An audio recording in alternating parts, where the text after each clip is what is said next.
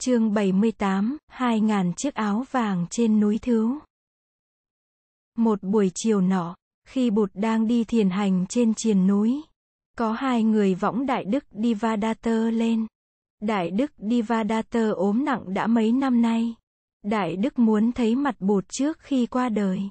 Hai người đang khiêng Đại Đức là hai người trong số sáu người đệ tử còn sót lại.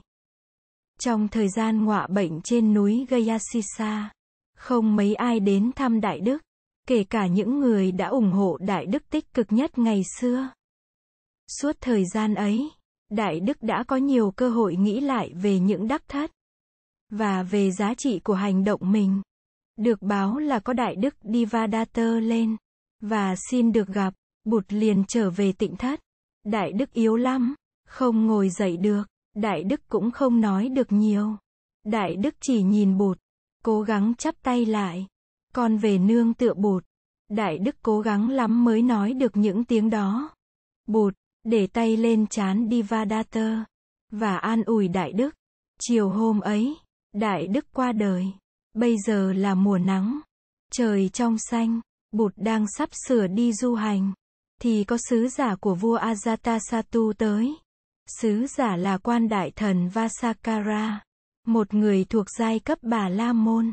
Ông được lệnh vua tới đảnh lễ Bụt, và cho Bụt biết chủ định của vua. Và triều thần muốn cử binh đi đánh nước Vát Di ở phía bắc sông Hằng. Vua muốn được nghe phản ứng của Bụt, và đã dặn vị đại thần ghi nhớ tất cả những gì Bụt sẽ phát biểu về vấn đề này. Trong khi Bụt tiếp quan đại thần Vasakara, Đại Đức Ananda đứng sau lưng Bụt, và quạt cho người. Bụt xoay lại hỏi thầy. Này Đại Đức Ananda, thầy có nghe dân chúng Vát Di thường hay hội họp đông đảo để bàn bạc chính sự không? Đại Đức Ananda đáp, Thế Tôn, con nghe nói dân Vát Di rất chuyên cần hội họp, và hội họp rất đông đảo, để đàm luận về chính sự. Vậy, thì nước Vát Di vẫn còn cường thịnh. Ananda, thầy có biết khi họ hội họp với nhau, họ có bày tỏ sự hòa hợp đoàn kết, và có một lòng một dạ với nhau không? Bạch Thế Tôn, con nghe họ rất hòa hợp, và đoàn kết với nhau. Vậy, thì chắc chắn nước Vát Di vẫn còn rất cường thịnh. Ananda, dân Vát Di có tôn trọng, và có sống đúng theo những pháp chế đã được ban hành không? Bạch Thế Tôn, con nghe họ rất tôn trọng những pháp chế đã được ban hành. Vậy, thì chắc chắn nước Vát Di vẫn còn cường thịnh. Ananda, dân Vát Di có còn biết tôn trọng và nghe lời những bậc tôn trưởng của họ không? Thế tôn, con nghe họ rất biết tôn trọng và nghe lời những bậc tôn trưởng của họ. Vậy, thì nước họ vẫn còn cường thịnh. Đại Đức Ananda, thầy có nghe trong xứ của họ có những vụ bạo động và hãm hiếp không? Bạch Thế Tôn, những vụ bạo động và hãm hiếp ít bao giờ xảy ra ở xứ họ. Vậy, thì nước Vát Di vẫn còn cường thịnh. Ananda, thầy có nghe dân Vát Di còn biết bảo vệ tông miếu của tổ tiên họ không? Bạch Thế Tôn, con nghe họ vẫn còn biết bảo vệ tông miếu của tổ tiên họ. Vậy, thì Ananda, nước Vát Di vẫn còn cường thịnh. Thầy có nghe là dân Vát Di biết tôn kính, cúng dường, và chịu học hỏi theo các hàng tu sĩ đạt đạo không? Bạch Thế Tôn, cho đến ngày nay họ vẫn rất tôn kính, cúng dường, và học hỏi với các vị tu sĩ đạt đạo. Ananda, vậy, thì chắc chắn nước Vát Di vẫn còn cường thịnh, chưa bị suy đồi. Ananda, ngày xưa Như Lai đã từng có dịp chỉ dạy cho giới lãnh đạo ở Vát Di về bảy yếu tố giữ gìn cho quốc. Gia không suy thoái, gọi là thất bất thoái pháp. Đó là chuyên cần hội họp, hòa hợp, và đoàn kết, tôn trọng pháp chế đã ban hành, tôn trọng, và nghe lời các bậc tôn trưởng, không bạo động, và hiếp đáp, biết bảo vệ tông miếu tổ tiên, và tôn kính các bậc đạo hạnh. Ananda, thì ra họ vẫn còn thi hành bảy phép bất thoái ấy. Như Lai tin rằng quốc gia Vatji vẫn còn cường thịnh, chưa bị suy nhược, và do đó Như Lai nghĩ rằng nước Magadha không thể đánh chiếm được nước họ. Đại thần Vasakara bạch, Thế Tôn, dân Vát Di chỉ cần thực hành một trong bảy phép đó, thì cũng đủ làm cho nước họ cường thịnh rồi. Huống hồ là họ thực hành cả bảy phép. Thế Tôn, Còn nghĩ vua Ajatasattu không thể thắng được dân Vát Di bằng sức mạnh vũ khí đâu. Vua chỉ có thể thắng họ nếu vua gieo được sự chia rẽ trong giới lãnh đạo của họ. Thế Tôn, con xin cảm tạ người. Con phải về lo công việc. Sau khi đại thần Vasakara từ giã, Bụt than thở với Ananda. Vị đại thần này có nhiều mưu trước lắm. Như lai ngại là trong tương lai, vua Ajatasattu sẽ cử binh đánh chiếm nước Vatji. Chiều hôm ấy, Bụt nhờ Đại Đức Ananda đi triệu tập tất cả các vị khất sĩ có mặt ở thủ đô Rajagaha và trong các vùng phụ cận về núi Thứ. Chỉ trong vòng 7 hôm các vị khất sĩ và nữ khất sĩ trong vùng đã quy tụ về đầy đủ. Gần 2.000 vị đã về tới. Màu áo cà sa làm vàng rực cả năm ngọn đồi của Linh Thiếu Sơn. Đến giờ đại hội, tất cả đều quy tụ về sân trước của giảng đường. Đại chúng được triệu tập đông đủ.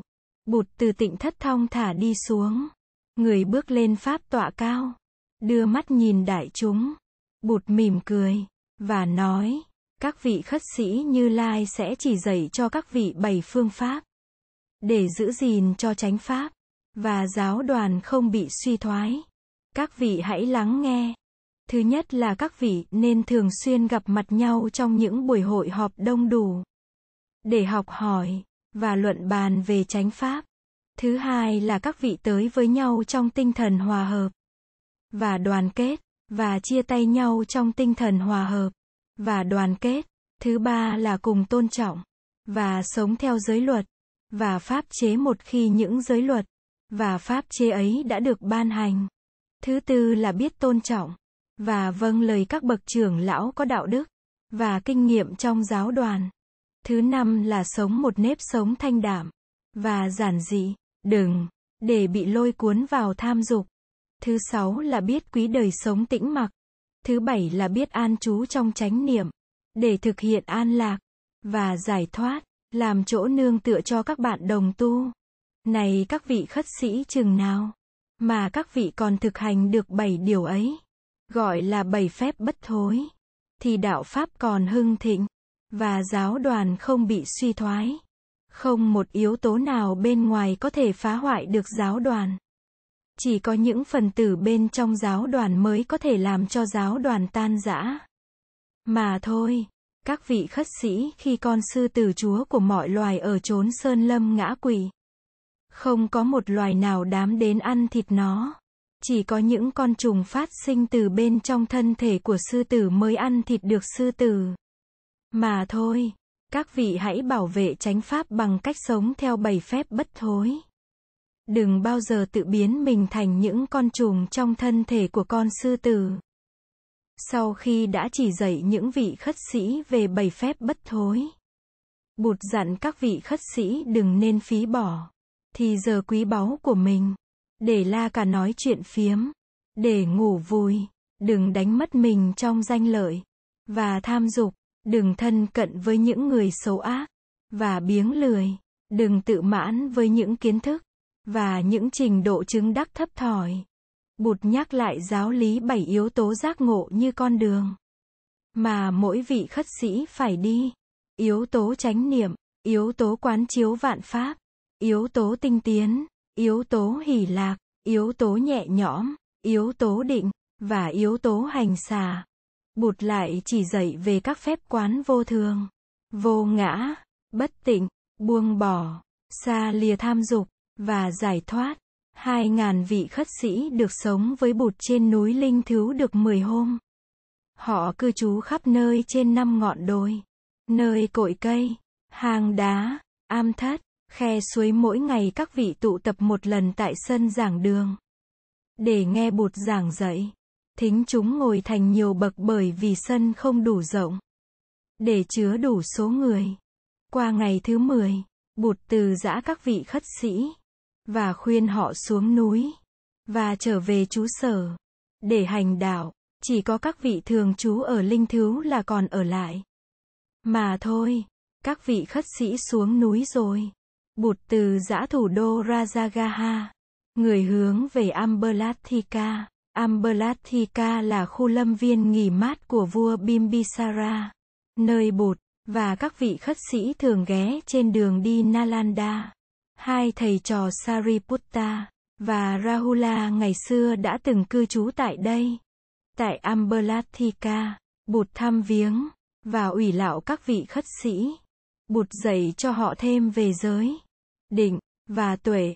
Rời Amberlathika. Bụt đi Nalanda. Đoàn khất sĩ đi theo Bụt có chừng 100 vị. Các đại đức Ananda, Sariputta và Anuruddha đi sát bên người. Tới Nalanda, Bụt nghỉ ở vườn xoài Pavarika.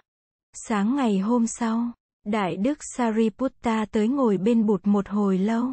Không nói gì. Sau đó, tự nhiên Đại Đức mở lời. Bạch Thế Tôn, con thiết nghĩ trong quá khứ, trong hiện tại, và trong cả tương lai. Không có một vị đạo sư hay bà la môn nào, mà trí tuệ, và sự chứng đắc siêu việt hơn Thế Tôn. Bụt nói, Sariputta, lời nói đó của Đại Đức quả thật là mạnh bảo. Quả thật là một tiếng gầm sư tử. Thầy đã gặp, và đã biết tất cả các bậc giác ngộ trong quá khứ. Hiện tại, và tương lai chưa, mà dám nói như thế. Bạch Thế Tôn, làm gì, mà con đã gặp được tất cả các bậc giác ngộ trong ba thời. Nhưng có một điều con biết chắc, con sống thân cận với Thế Tôn đã trên 40 năm. Không những con được nghe Thế Tôn dạy dỗ, mà con còn được thấy Thế Tôn sống. Nhìn vào Thế Tôn, con biết là Thế Tôn sống thường trực trong tỉnh thức và chánh niệm. Sáu căn được Thế Tôn hộ trì một cách tuyệt hảo. Không bao giờ có vết nhỏ của năm sự ngăn che là tham dục, oán giận, hôn trầm, trạo cử, và hoài nghi được nhận thấy trong sinh hoạt hàng ngày của Thế Tôn. Còn nghĩ các bậc giác ngộ trong quá khứ, hiện tại, và tương lai, khi đạt tới chánh trí, thì trí tuệ, và sự chứng đắc cũng chỉ bằng Thế Tôn thôi chứ làm sao cao hơn được. Tại Nalanda, Bụt giảng dạy thêm cho đại chúng ở đây về giới, định, tuệ, rời Nalanda, Bụt đi về Pataligama. Tới Pataligama, Bụt, và các vị khất sĩ được rất nhiều giới cư sĩ ra đón tiếp. Và đưa về trú sở của họ. Tại đây, họ cúng dường cơm nước lên Bụt, và các vị khất sĩ. Thọ trai xong, Bụt thuyết pháp. Sáng hôm sau, trước khi Bụt lên đường, Đại Đức Sariputta đến từ dã người. Đại Đức được tin bà mẹ của Đại Đức đang bị ốm nặng. Và Đại Đức muốn về thăm mẹ. Mẹ của Đại Đức năm nay đã trên 100 tuổi. Bụt, và các vị khất sĩ ra tiễn Đại Đức Sariputta về quê. Đại Đức lại Bụt ba lần. Và cùng với chú Sa Di Kunda đi ngược về miền Nam. Hướng về Nala. Lúc Bụt, và đoàn khất sĩ ra tới cửa thành, thì có hai vị đại thần sứ Magadha là Sanida và Vasakara tới trình diện. Họ là những người được vua Ajatasattu phái tới nghiên cứu xây dựng đô thị Pataligama thành một đô thị lớn. Các vị đại thần bạch, cổng thành, mà Thế Tôn, và các vị khất sĩ sắp đi qua, để rời khỏi thành phố. Chúng con sẽ đặt tên là cổng Gotama. Chúng con cũng sẽ đi theo. Để tiễn đưa bụt, bến đò, mả người, và chư vị khất sĩ tới. Để vượt qua sông Hằng. Chúng con cũng sẽ đặt tên là bến đò Gotama. Sông Hằng nước đầy cho đến nỗi một con quạ đứng trên bờ sông có thể chúi mỏ xuống sông. Để uống nước được, năm chiếc đò ngang chở bụt, và các thầy sang sông một lượt, ra đến giữa dòng. Đại Đức Ananda tìm lối bước tới gần Bụt, và gión rén ngồi xuống bên người. Bụt đang nhìn xuống nước. Đại Đức Ananda đưa mắt nhìn dòng sông mênh mang rồi chuyển cái nhìn về bên kia bờ. Đại Đức nhớ năm xưa, cách đây đã trên 25 năm, có lần dân chúng Vesali đã kéo nhau ra tận bờ sông để đón Bụt, Đồng có đến mấy vạn người. Năm ấy tại Vesali, có dịch hạch lan tràn, người lớn và trẻ em chết như giả. Những ông thầy thuốc giỏi nhất trong xứ đã chịu bó tay. Lễ đàn được thiết lập liên tiếp để cúng tế và cầu nguyện, nhưng cũng không đem lại hiệu quả nào. Cuối cùng dân chúng trong thành nghĩ đến việc đi cầu cứu với bụt. Quan tổng trấn Tomara được chỉ định đích thân qua tận Rajagaha để thỉnh bụt về Vesali, ước mong đạo đức của người có thể chuyển đổi được tình trạng. Bụt đã nhận lời thỉnh cầu. Vua Bimbisara, hoàng hậu, các vị đại thần và dân chúng đi tiễn bụt tới tận bờ sông Hằng. Bên kia sông, dân chúng Vesali đã tụ tập đông nghịt. Họ thiết lập nghênh môn, lễ đài, treo cờ, và kết hoa đầy cả bờ sông. Khi thuyền của bụt qua tới, dân chúng gieo hò vang dậy. Nhã nhạc nổi lên vang lừng. Hôm đó đi phụ tá cho bụt ngoài các vị đại đệ tử lớn còn có y sĩ Jivaka. Dân chúng đón tiếp bụt như đón tiếp một vị cứu tinh của họ. Bụt vừa đặt chân lên đất liền, thì sấm chớp bỗng nổi dậy, và trời mưa xuống một trận mưa rất lớn. Đây là trận mưa đầu tiên sau nhiều tháng ngày nắng cháy và hạn hán. Dân chúng mừng rỡ, nhảy múa, gieo mừng và ca hát ngay dưới cơn mưa. Cơn mưa đem lại sự mát mẻ và hy vọng cho cả xứ. Bụt và các vị khất sĩ đã được dân chúng rước về trung tâm thành phố. Tại công viên, Bụt đã nói về tam bảo như ba viên ngọc quý, nơi nương tựa vững chãi của mỗi người.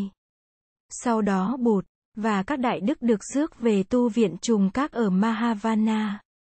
Kỳ đó, nhờ đức độ của Bụt và tài chữa trị của y sĩ Jivaka, dịch hạch đã từ từ được đẩy lui và cuối cùng mất dấu. Năm ấy Bụt đã lưu lại Vesali gần 6 tháng trước khi lên đường về Savithi. Qua bên kia sông, Bụt đi về Kotigama. Các vị khất sĩ tại Kotigama đi đón Bụt rất đông. Tại đây, Bụt giảng dạy về tứ diệu đế và về tam học giới, định và tuệ. Sau khi cư trú một thời gian tại Kotigama với các vị khất sĩ, Bụt lại ra đi, hướng về Nadika. Bụt và các vị khất sĩ nghỉ tại một ngôi nhà xây bằng gạch gọi là Jinjakavasatha. Tại Nadika, Bụt nhắc nhở đến những vị đệ tử của người đã mệnh chung tại vùng này. Trong đó có nữ khất sĩ Sandari Nanda, em gái của người, các vị khất sĩ Sala và Nadika, nữ cư sĩ Sujata ngày xưa đã dâng sữa và thức ăn cho người trước khi người thành đạo, và các cư sĩ Kakuda, Bada, Sabhada Bụt nói các vị khất sĩ này cùng khoảng 50 vị khác đã từng sinh sống tại đây đều đã chứng được những quả vị nhập lưu, nhất hoàn, và bất hoàn. Nữ khất sĩ Nanda đã chứng quả nhất hoàn. Hai vị khất sĩ đã đạt được quả vị La Hán. Bụt dạy, người tu hành nào vững tin nơi Bụt, Pháp, và Tăng, nhìn vào tâm ý mình có thể biết được mình đã tham dự vào dòng giải thoát chưa? Không cần hỏi đến một người khác. Một hôm khác, Bụt lại dạy thêm cho các vị khất sĩ về giới, định, và tuệ, tham viếng, và sách tấn đại chúng xong. Bụt cùng các vị khất sĩ lên đường đi Vesali. Tới Vesali, Bụt, và đại chúng nghỉ tại vườn xoài của Ambapali. Ngày hôm sau Bụt giảng cho đại chúng về phép quán niệm về bốn lãnh vực thân thể. Cảm thọ, tâm ý, và đối tượng tâm ý. Nghe nói Bụt đã về vườn xoài của mình. Bà Ambapali rất sung sướng. Liền vội tới thăm người. Bà thỉnh Bụt, và chư vị khất sĩ tới thọ trai ngày hôm sau. Ngày mai lại, sau khi Bụt, và các vị khất sĩ đã thọ trai xong. Bà làm lễ dâng khu vườn cho giáo đoàn khất sĩ. Bà cũng xin được xuất gia. Mấy hôm sau, Bụt lại giảng cho đại chúng nghe thêm về phép hành trì giới, định, và tuệ. Sau khi đã thăm viếng Vesali, Bụt đi tới làng Beluvagamaka ở vùng ngoại ô thành phố. Mùa mưa đã đến. Bụt dự định an cư năm nay tại làng Beluva này. Đây là mùa an cư thứ 45 sau ngày Bụt thành đạo. Bụt nhắn với các vị khất sĩ trong vùng hãy tới an cư ở Vendo thành phố Vesali. Tại những trung tâm có bạn bè, thân quyến đàn Việt ủng hộ. Giữa mùa an cư, Bụt bị ốm nặng, thân thể người đau đớn vô cùng. Người nằm yên, không hề rên xiết, giữ vững chánh niệm và hơi thở. Mọi người nghĩ rằng Bụt sẽ không qua khỏi cơn đau. Nhưng không ngờ sau đó Bụt vượt thắng được. Sức khỏe dần dần trở lại với người. Mười hôm sau, Bụt dậy được, và ra khỏi phòng, ngồi xuống trên một chiếc ghế kê sát vào tường.